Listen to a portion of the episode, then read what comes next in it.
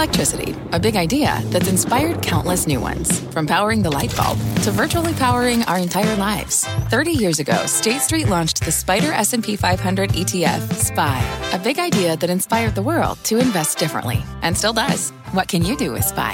Before investing, consider the fund's investment objectives, risks, charges, and expenses. Visit ssga.com for a prospectus containing this and other information. Read it carefully before investing. SPY is subject to risks similar to those of stocks. All ETFs are subject to risk, including possible loss of principal. Alps Distributors Inc. Distributor. Welcome to Closing Bell. I'm Scott Wapner, live here in Lake Tahoe for the American Century Championship celebrity golf event.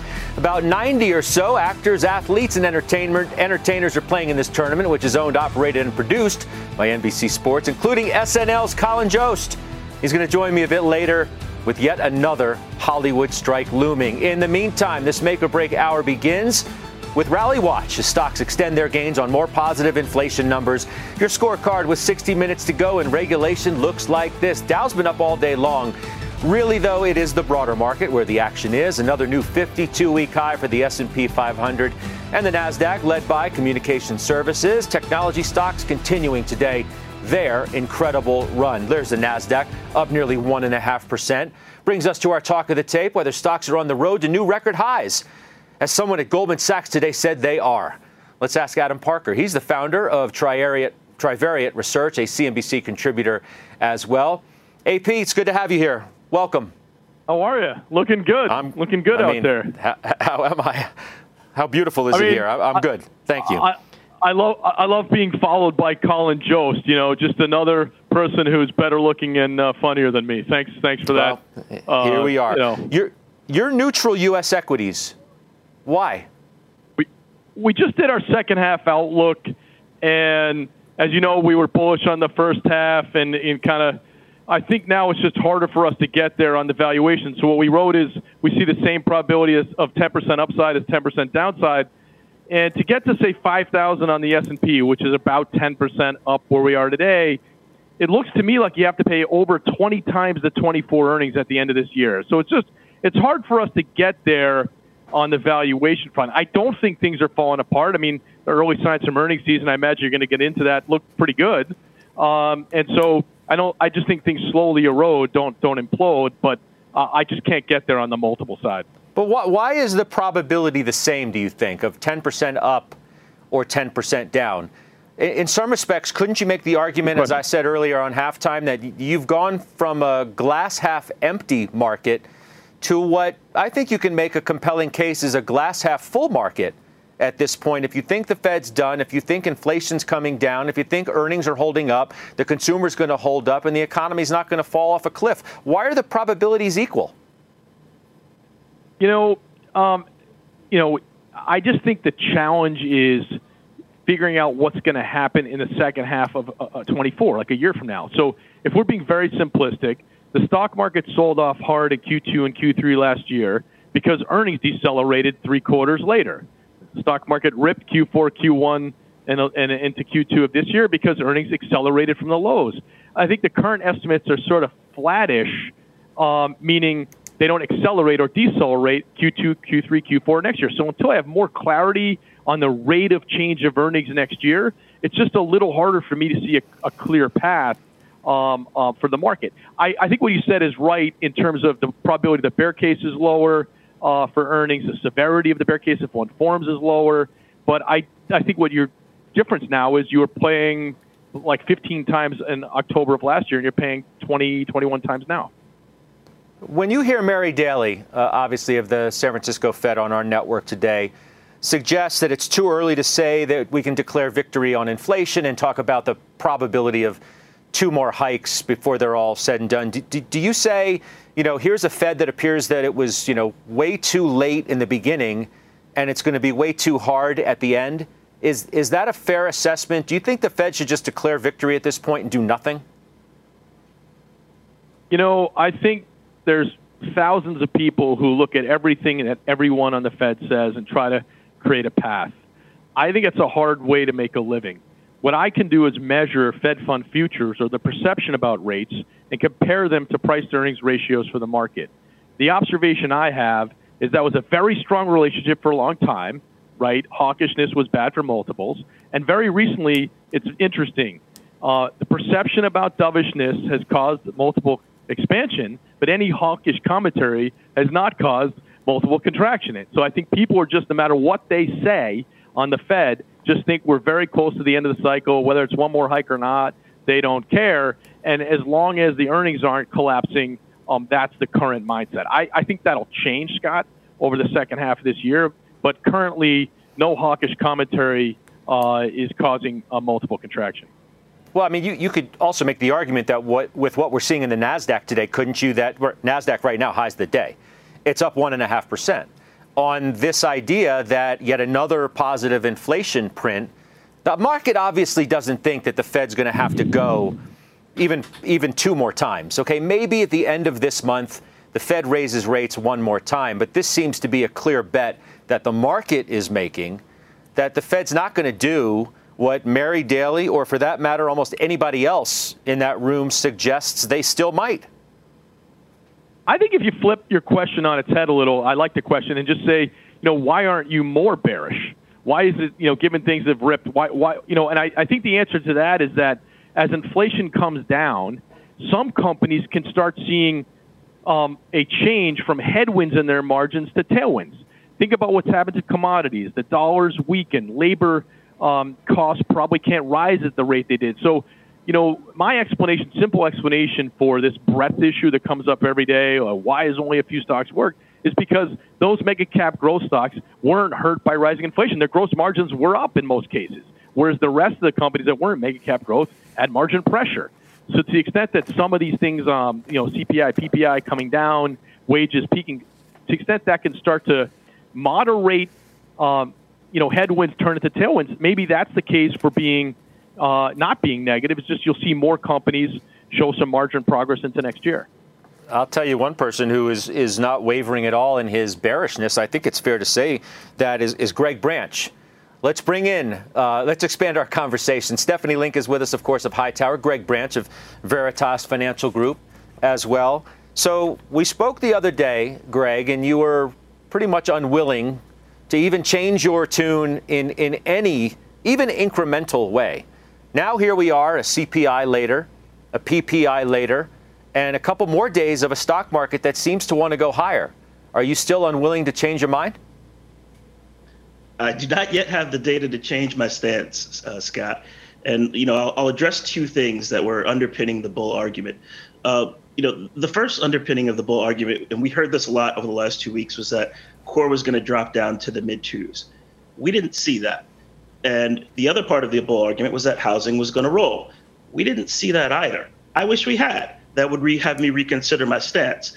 But when we have housing still up 40 basis points in this CPI, when we've lapped uh, the five and, and 0.4 from June 2021 and the 9.1 from June 2022, and now we still have three three percent top line and 4 4.8% core, uh, I just didn't see a lot to celebrate. And I don't think that there's a lot in there that the Fed will celebrate, which is why you're starting to see them become more hawkish. So I think what will happen, um, and this relates back to what Adam was saying, is that I will think, I do think we'll see some earnings degradation, not only in the back half, but for 2024. I think earnings for the S&P looks more like 220, 225. When you put a 17 times multiple on that, I just can't get above 4,000 based on the macro views that I have but right now. Who who said that the core was going to be in the mid twos by mid July of 2023? I can't think of this a single person who made that prediction. I'm not going to name names, but Joe asked me about it yes, uh, yesterday morning. Said that a noted bull said the core would be two and a half percent this print, and we're nowhere near that. And so, unless look, unless you believe and it's not that any bear or bull thought that we wouldn't have any disinflation after 500 basis points of Fed action. It's just the magnitude of the disinflation, whether it's consistent. So, yes, it's a relief that core only grew by 20 basis points, but core is still growing. And airline did a lot of work in that core number. And so, when you still have the areas that the Fed is targeting growing uh, pretty meaningfully, it's hard to say that they can stop here. And if it's hard to say that they can stop here, then the market's wrong. And the market's been wrong before. It was wrong several times last year. And so that has to be my position when my, you know, when my outlook on estimates is meaningfully below where consensus is. Well, what, at what point do you admit that you're wrong and the market's right? I'm wrong right now. I've been wrong. I've been wrong for six months. Uh, you know, ho- hopefully, one of the values I provide is that I'm fairly consistent in my views based on the data, and and the market has been detached from I think where where the macro fundamentals are. I, unlike Adam, I did not catch this. I did not. I did not participate. Stephanie Link, uh, so you've you've gotten two views here thus far. what is yours? Is it time to be glass half full at this moment because you think? That these really positive reads that we've had on inflation this week are, are just the beginning of even more such things? Yeah, I mean, it's not just inflation, though, right? I mean, if you look at it's certainly CPI, PPI. Look within the PPI today, the services number really strong. We had stronger initial claims the four week moving average fell 7,000. That's good. Um, the Atlanta Fed tra- wage tracker is running with wages up 5.6%. So real income is going higher as inflation is coming down. That's very good for the consumer. And I think overall the general economy is holding up better. That will mean that you, you see better than expected earnings. I mean, look what we did today. Look at Delta and Pepsi. Delta had 19% total revenue growth with operating margin expansion. Everybody thinks that margin margins are going to fall. This company just expanded margins. Pepsi at 13% organic growth. That's like unheard of at, at, at a consumer packaged goods company. So we're off to a good start. It's not, we don't know what, what the whole uh, picture is going to look like uh, when everyone reports earnings. We're certainly going to have some uh, disappointments, but I think overall earnings are going to hold up much better than expected. Adam, when you hear somebody like Greg, you know, talk as negatively about the market as he has, and it's not like what he says doesn't make any sense. I mean, inflation at the core is sticky, right? So he says it's going to it's going to remain that way, and earnings just don't make sense. Their projections just don't make sense for how optimistic people have seemingly gotten in a reasonably short period of time. What's the pushback on that? Actually, you know, like when you're a little kid and you have the math answer, but then they tell you to show your work. I mean, our numbers for 20 24, we're using $225 in earnings. So I feel like he and I might have got the same answer on earnings. Maybe we're just just showing our work a little dip- differently. Um, you know, I think the earnings for next year are are going to be at risk. I don't see a V-shaped recovery. It's more that there's there's a drumbeat out there, a consensus view from some of several of the big firms that earnings could collapse and be 180 or 190. And relative to that sort of uh, sentiment, earnings look like they're much better. I think Steph's totally right that you're not going. You know, you're seeing good numbers so far, and um, it's hard to get your earnings that low. So I think one of the reasons the market's up, that's a legitimate, real reason, is the probability of the bear case and the severity of the bear case if one formed are just much different now, mid-July, than they were uh, on January 1st. And, and so, in that kind of classic statistical expectation, I'm now assigning a lower probability of the bear case. And and a, and and there's no way if you started the year saying, "Oh, I think the bear case is 3,000 in the S&P," that you could say that today. I think your, your bear case is, is higher. So that's a real reason the market's up. The second is if you look at every economic outlook and equity strategist outlook from a big firm last year for this year, the words AI were mentioned zero times. And we can we can debate whether the stocks are fairly valued and what's kind of the, where the phrase is being used correctly or incorrectly, but we can't debate that there's some actual impact on companies' earnings. I mean, Nvidia had the largest upward sales revision of any mega company ever. So there's some reasons that things are different now, and I could say that are legitimate to be more optimistic than on January 1st. The part that's at least, I think, the hard hard to justify is just the multiple now being multiple turns higher than it was, um, you know, nine months ago. Clearly, one of the toughest questions is, is going to be where to be over the remainder of the year, Steph. Whether it's ride the mega caps which you don't have as much exposure there as others do, or you lean more heavily into cyclical names and more industrial stocks, and some of the ones that are more tied to an economy that you say looks more and more likely that it could have a, a soft landing. It brings me to a new position you have in 3M, which seemed to have turned a bunch of pages over the last several days in, in how people are viewing this company now and the prospects going forward, and it sounds like you're one of them. Yeah, um, well, stock is has certainly lagged, and it's lagged for years, Scott. Uh, it's, it's, down 15% year to date. It trades at 12 times earnings, and I do think that the progress on the water contamination is a very good start. There's still a lot they have to get through with regards to settlements and the ear uh, the uh, the uh, earplugs issue as well. But I think you're you're at least at the right point right now where expectations are really low and they're starting to make progress there. That was a very big overhang for the shares. In addition, when in, in the past when settlements have have occurred at other companies like Bayer and Monsanto, those those stocks tend to stabilize and actually move higher. They also have a restructuring program. You know, I, I like restructuring stories and cost cutting stories, and they're going to spin out their healthcare business at the end of this year or early part of next year. You know I like spins as well. So I think very low expectations. Oh, by the way, there are no buys on the sell side for this stock. There are 20 holds and sells. So I like that risk reward a lot too. Yeah, I mean some of the commentary, you know, earlier in the in the week was finally some some good news. Yeah. Um, you you added yeah. the target as well, which which I find interesting too. But lastly, Greg, let me give you the last word, uh, if I might. Sure.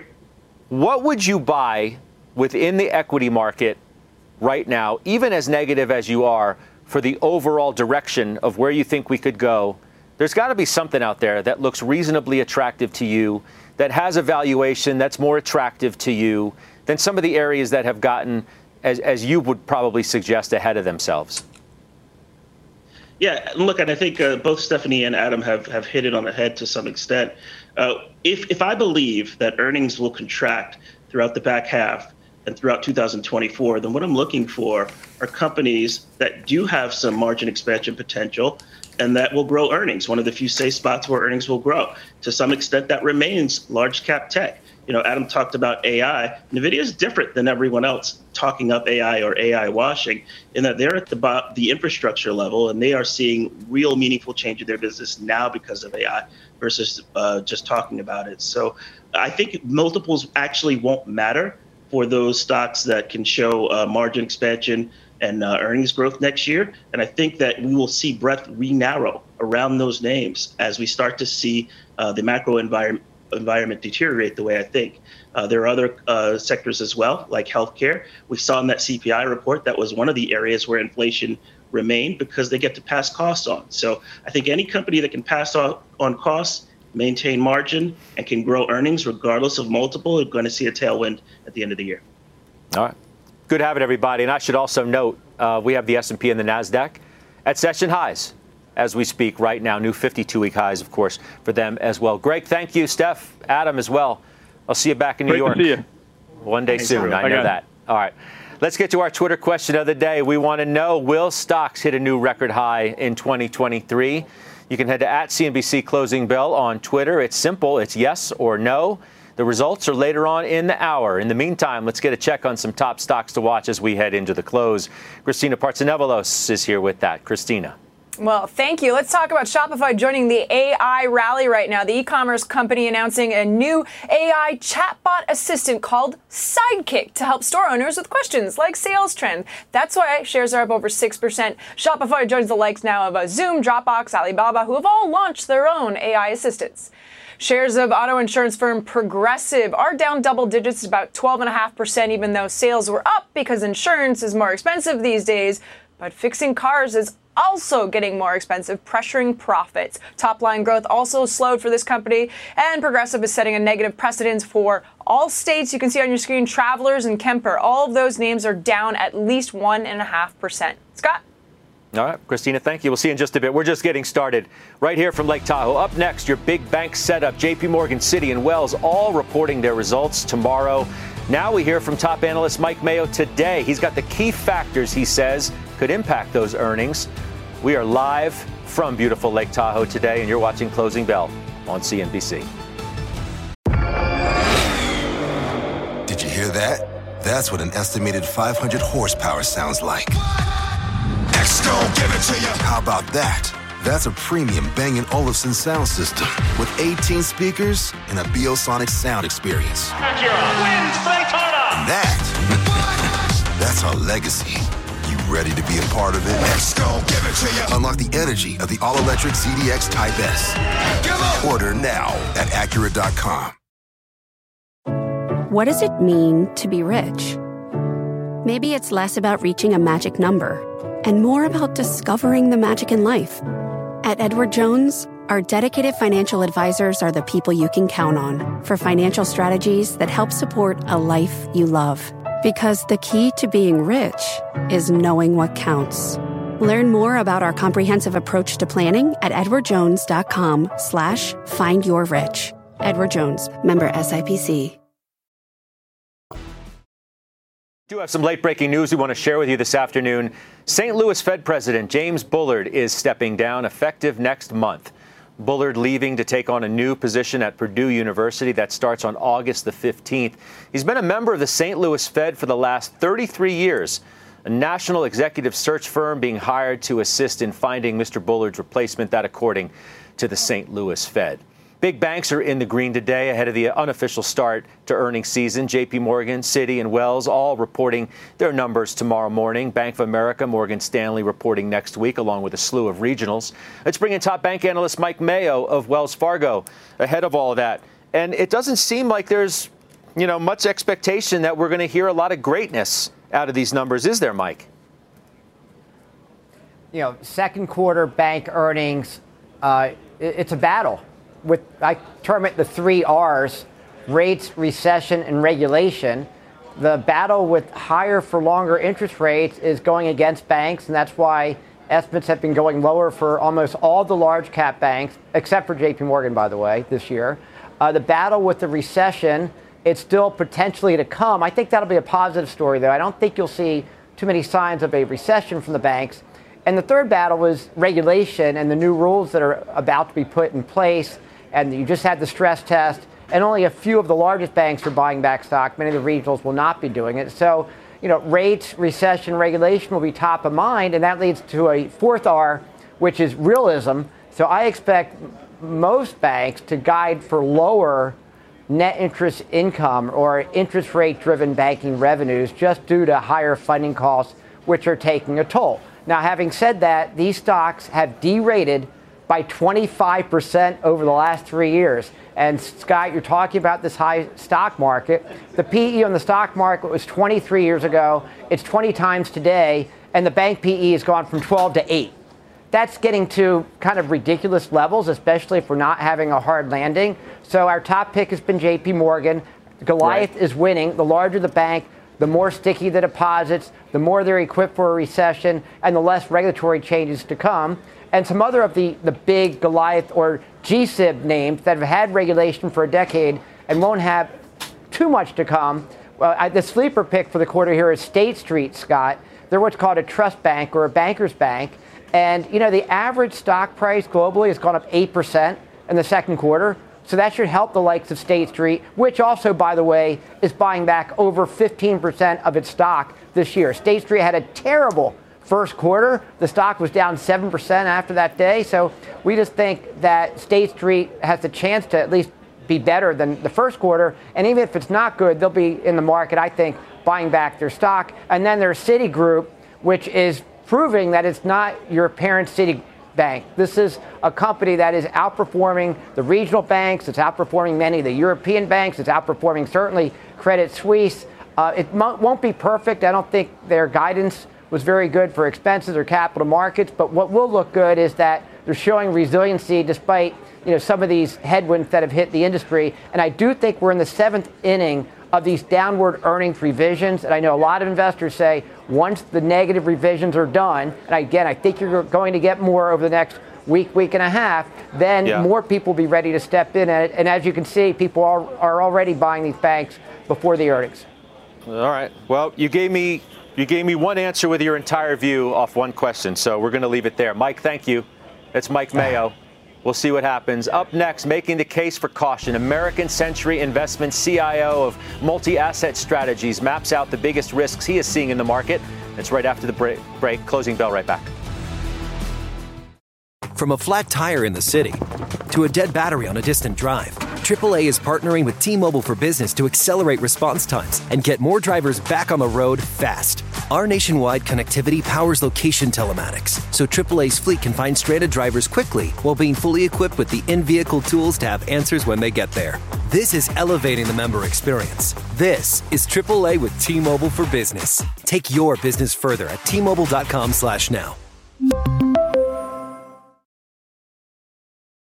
Welcome back Closing bell live from the American Century Celebrity Golf Championship Tournament here Lake Tahoe. Stocks building on gains after back to back better than expected inflation reports. Our next guest, though, is staying cautious on risk assets. Joining me here in Lake Tahoe is Rich Weiss. He's American Century Investments CIO of Multi Asset Strategies. Good to see you. Oh, good to see you, Scott. So, if you're if you're CIO of, of multi-asset strategies, do, do you see many assets that look better to you today other than stocks? How, how do you see the landscape? Yeah, we, we see a lot of assets, including fixed income, at least as good as stocks, certainly on a risk-adjusted basis. Still, because the argument over the first part of the year, and certainly most, if not all, of last year, was bonds are better than stocks cash is better than stocks. Look where rates are, you're going to get a better a, return in, in, cash equivalents and, and, things like that. That hasn't changed? Well, let's go back a few steps here. If you look back to the peak back uh, in August last year for stocks, peak to peak, peak to today, stocks are up about 5 6%, right about what cash has done over that time period. And, and that's not even getting into the, the details about the what is it the magnificent seven the mm-hmm. seven wonders of the world sure. driving the stock market right so without those stocks unless you were 25% weighted in those stocks you didn't get that return anyway I, I would still say looking back over the last 12 months or so cash has outperformed stocks certainly on a risk adjusted basis and given what stocks have done today pe ratios up at 18 19 very optimistic uh, it's not that we're ignoring what stocks have done. It's just I'm heavily discounting it. The, what stocks have done in the past bears no weight for us on what they're likely to do in the future. The economic stats not looking good. So you don't think the future looks brighter for, for the equity market is because the environment and the economy doesn't look right? I don't think to you. I don't think we're out of the woods yet. Um, we, we have inflation. Granted, good news recently. Hope it's a solid trend, but still a little too high. Manufacturing uh, statistics as bad as they were back in 08, all right? Um, labor market, last shoe to drop, haven't seen it yet. I, I don't think the stock market being up year to date 15, 20% denies the economic cycle. We, we have one more spate of bad news to come. After that, maybe we'll, we'll get a little more excited. Do you think the strength of the labor market and the apparent, you know, strength of the consumer – still defies some of the negativity that you're seeing in, in other parts of the economy. I mean, manufacturing's been weak and in recession for a while now. Yes, as was housing, and hopefully this which has turned. Yes, it's arguably starting to turn, right? But there are la- leads and lags in the uh, economy, as we all know. It takes weeks, if not months, for monetary policy, fiscal policy to feed through or factor through the economy. I don't think we've seen the worst of it yet. We're just holding out in cash for the most part. We'll wait for one more dip.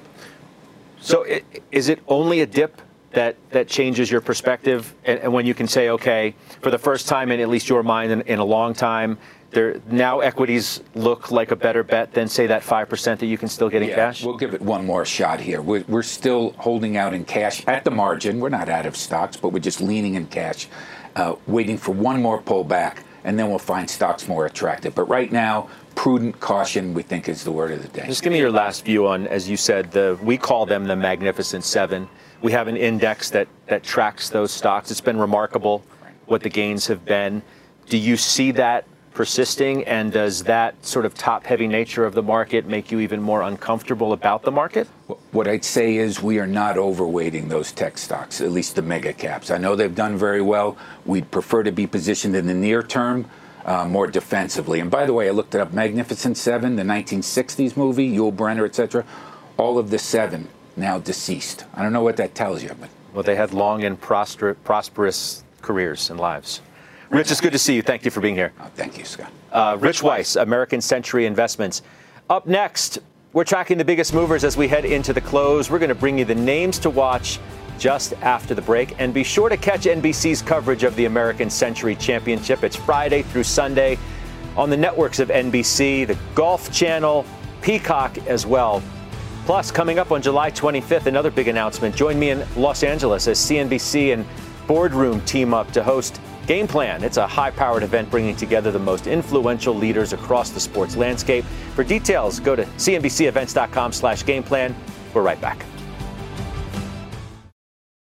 Do have breaking news out of Hollywood this afternoon. The Actors Union voting to go on strike, basically halting production across Hollywood Members of SAG AFTRA will join the more than 11,000 already striking film and television writers. Media stocks holding steady at this very moment on the news as we look across the landscape at names like Disney and Paramount, Warner Brothers, and Netflix. To remind you, we're live today from the American Century Championship Celebrity Golf Tournament here in beautiful Lake Tahoe. Joining me now is one of the top athletes competing in this uh, this week's event, winner of an astonishing 94 international tournaments, widely considered one of the best of all time. Swedish golfer Annika Sorenstam. Welcome. It's nice to see you again. Likewise. Thank you. Great so to be here. You just finished your last U.S. Women's Open ever at Pebble. I, well, that was last week.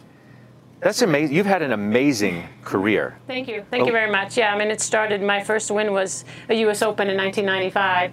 And then, you know, I finished, you know, full time in 2008. And then I've wow. nibbled in two of them. And Pebble Beach was, uh, I would say, the, the cream on the top. What's, the, what's been the secret to your longevity success?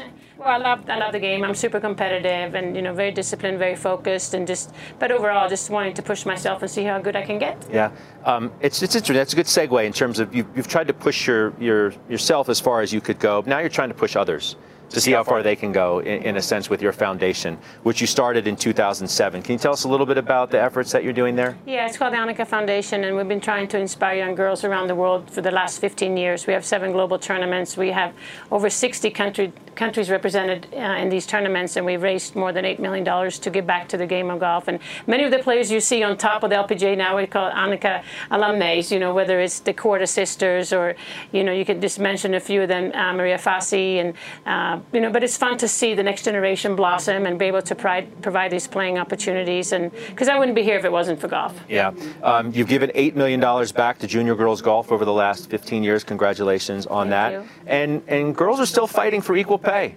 We see it in all sports. And the Women's World Cup is uh, just around the corner. They've achieved equal pay. The Pebble Beach purse for women, two million. Men's purses are about four million yeah. maybe even more for some of the you know most marquee of events. Yeah. What, what, we're gonna what keep further pushing. steps do you have to do? Yeah, we're going to keep pushing. I mean, it's nice to see the purse of the, you know, the Pebble Beach, the USGA stepped it up $2 million. That's a big step. But I also think playing the venue at Pebble Beach was a big success, a big winner in this whole thing. And it's just going to grow from here. we got to keep pushing, keep uh, being out there. And, you know, fans out there, go watch uh, women's sports. I mean, they work hard, they're committed, they're disciplined, and it's fun to watch, and they're good. You, you were I, don't. It's not even an argument. The, the, most popular female golfer for so many years because your dominance was extraordinary. How, when you were playing, if at all, did you think about what life after golf was going to mean from an entrepreneurial or, or business standpoint? Well, in the beginning, I was so focused on golf. I mean, that's all I cared about: sleep, eat, and, and practice golf. And uh, it but, showed. But yeah, but then you realize there are other things in life. I got married to my husband Mike, and uh, and we have two kids, Ava and Will. And then you know, I do have an entrepreneurial spirit. I like to build things. I mean, Annika Foundation is one of them, and now I'm spending a lot of time on Fizzy Bees, which is a drink that we created literally 30 minutes from here during COVID. It's a vodka based, full of sparkling classic cocktails. We're women owned. We get back to the beach. So I continue my hard work, my discipline, and we're selling here in Nevada and, and we're expanding and we're talking to distributors. The goal is obviously to be very successful there too. You launched it during COVID? Yes. What are the challenges that came about with that? Well, I mean, we had a lot of time, so that was not a challenge. And we, we were drinking and eating, having fun. And my husband has a lot of allergies, so we have organic honey at home. And I thought, why don't we just mix some drinks and make them healthy with good ingredients? And and then you know there was a lot of products on the market, but I really didn't like any of them. So I looked at him and I said, hey, why don't we make our own? He said, sweetie, you're such a busy bee. We don't need more projects. Therefore, the name Fizzy Bees. Yeah. So you sell in, in four states. Um, what's the outlook in, in what is, without question, a very competitive marketplace. I have realized that. Yes, uh, the only thing I can compare to is golf, and it's very competitive. And you know, I'm, I'm I like to say I'm a winner. I work hard. I'm dedicated. Uh, you know, we're trying our best. It, it, feels like we are doing well. You know, I, I don't really know what to compare with. Um, you know, but my goal is to shoot 59 in that business. Yeah, and I'm sure you'll get there, knowing your past. Thanks so much for spending time with us, Annika Sorenstam, and best of luck out here. Thank you. It's gonna All be fun. Appreciate you joining us. Last chance, by the way, to weigh in on our Twitter poll today. We asked, will stocks hit a new record high? In 2023. You can head to at CNBC Closing Bell on Twitter. The results coming after this break. Closing Bell back from Tahoe right after this. 15 minutes before the closing bell, Christina Partsinevelos is back with us with the key stock she is watching. Christina? Well, we got to talk about Coinbase because this stock is skyrocketing right now after a partial win for crypto this afternoon. So, what happened? A federal judge found that Ripple's Labs crypto token wasn't an actual security when sold to members of the general public, although not institutional uh, investors, hence the partial win part of it. But Coinbase is fighting the SEC about its unregistered token sales, and this ruling could bode well for its own regulatory battles. That's why the stock is up over 24%. Got some news, some bad news. Some people might be having internet trouble. Viasat said an unexpected event could materially impact their satellites, which provide broadband connectivity. No details on the actual issue, but they said they're working on it, and that's why that stock is down almost 29% right now. Scott. All right, thank you, Christina Partsinevelos. Let's get the results now of our Twitter question. We asked, will stocks hit a new record high in 2023? The majority of you said, yes, they will, near 65 percent Wow. All right, up next, Alphabet's AI push. That stock is soaring in today's session. Got the details behind the move and what it might mean for the other big tech players. We'll do that next. That and much more. You know where we're taking you next. Then the market zone.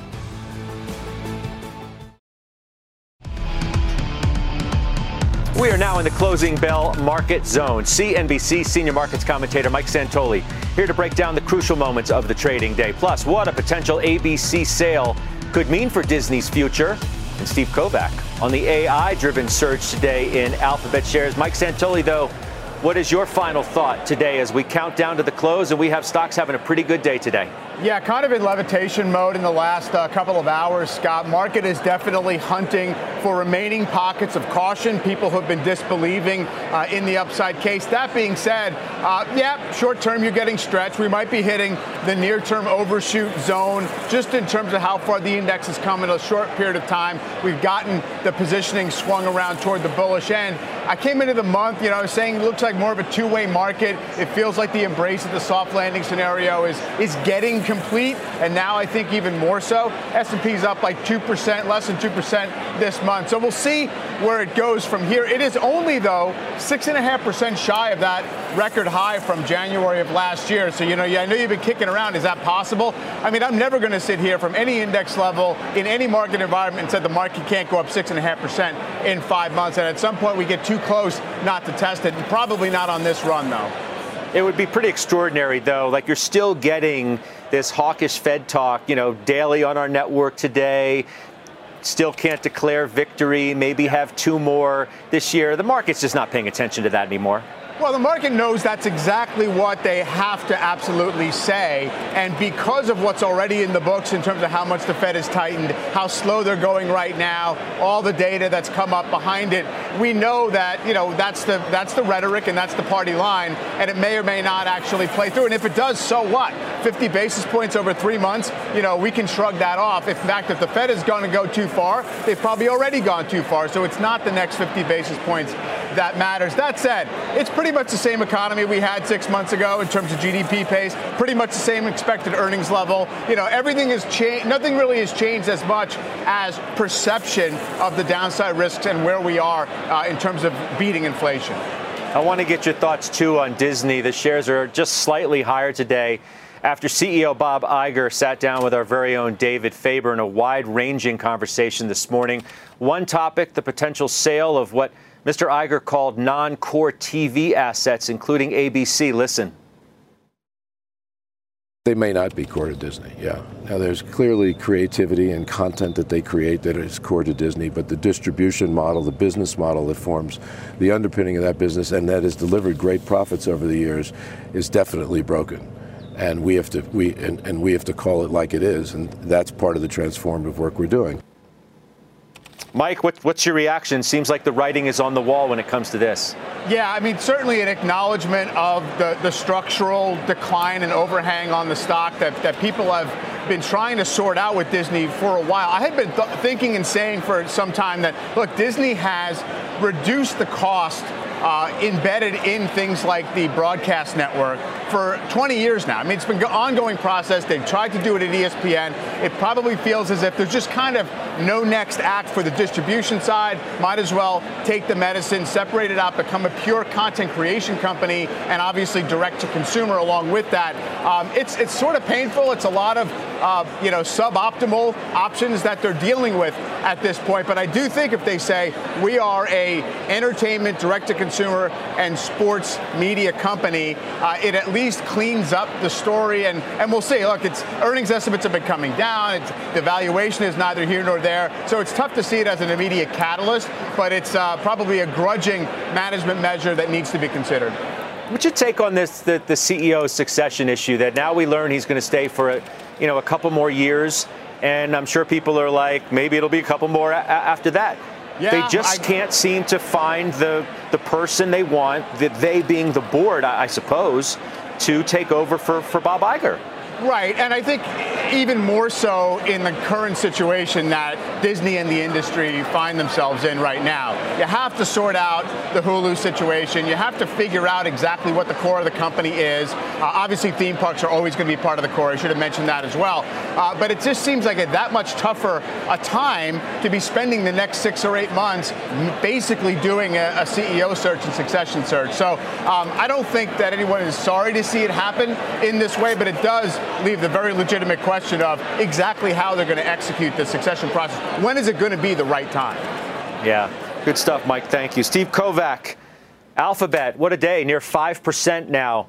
Maybe people uh, wrote this company and its AI aspirations uh, off too soon, thinking that Microsoft was going to grab the whole pie. Yeah, this one's interesting, Scott. So they're up uh, about four and a half, four and a half, four point seven five percent today on what it is calling the biggest expansion of its Bard AI chatbot since it launched back in February. This is the product that Google rolled out after Microsoft and OpenAI stole the early headlines with ChatGPT. Now, today's news: Bard is now available in more regions like Europe and Brazil. It's available in 40 languages, and they added the option to change the style of response. Think simple, short, or long. And they added the ability to upload images as a prompt for the chatbot, so you can ask Bard to give you more information about the picture or suggest a caption. Now, it's worth noting most of those features I just listed off are catching up to Bard's main rival, ChatGPT, which has major backing from Microsoft, of course. With today's moves, though, Alphabet and Microsoft are both up 40% year to date obviously outperforming the S&P, Scott. Well, we'll see what the next move from Microsoft is because I feel like you're going to get this continuous anything you can do, I can do better Yeah. as it relates to AI, Steve. But it's not just that. It's not just doing this tit for tat feature thing, Scott. It's also who has the monetization plan. And right now, it's Microsoft. Microsoft, in addition to rolling out new features for its chatbots, has plans to sell it to enterprises and so forth. We have not seen that yet from Google. That doesn't mean Google isn't going to unveil theirs sooner than later. It just means they're still behind here. Yeah, thank you for that, Steve Kovach. Mike Santoli, with just about two minutes to go in the session, it is, I'm glad we ended there with Alphabet because it's all about tech and com services. Again, NASDAQ's been the, the strong suit for, for much of the day. Doesn't seem like that story wants to end anytime soon. No, I mean certainly if you're looking at where most of the dollar dollars worth of upside are coming from, it is that same story. Um, I don't think that's necessarily has to change. We would talk about a broadening out of the market. It doesn't mean like discrete dollars running from the big popular momentum names back into everything else. As long as it, everything else doesn't uh, go the other direction, it seems okay for now. Again, though, if the S&P is getting a little bit stretched, the Nasdaq is is that much more so. So there's no doubt that you know we, we have the bulls in control, and people are very slow at this point to sell into it because they're saying we have an uptrend now. The S&P is up almost 30% from the intraday low nine months ago. So it feels as if people are playing with more house money. The psychology has changed. As I said, it doesn't really mean that the earnings picture and the uh, the economic backdrop have changed very much. I'm sure at some point the market will go in search of something to be afraid of, or something will come along. But for right now, it seems as if the, the sort of self-fulfilling stories are there. I also think it's important. You have names like Alphabet that yes, they're they're looking like they're on this great run, but they were more expensive, you know, a year and a half ago. So you can cover yourself with that idea that you're not paying absolute top dollar maximum valuation for these stories that everyone is now all of a sudden energized about. talk about things that are coming along. The banks are coming along, yeah. right? Front and center tomorrow morning. Um, I don't know if you know if that's the thing that brings people to some level of a reality check on, on where things are. What do you think? Yeah, it's going to be worth asking the question if the market's verdict on where we are in the economy, soft landing, you know, Fed is almost done. If that's true, the bank shouldn't be this cheap. So one or the other probably has to move in the other direction. Uh, we'll see which way that is. All right. Yes, we will. Mike, thank you. That's going to do it for us. Dow is going to go out with a gain. Nasdaq's the big winner, one and two thirds percent. Does it for us. Did you hear that? That's what an estimated 500 horsepower sounds like. Next, give it to you. How about that? That's a premium Bang & Olufsen sound system with 18 speakers and a Biosonic sound experience. Acura wins Daytona. And that, that's our legacy. You ready to be a part of it? Let's go, give it to you. Unlock the energy of the all-electric ZDX Type S. Order now at Acura.com.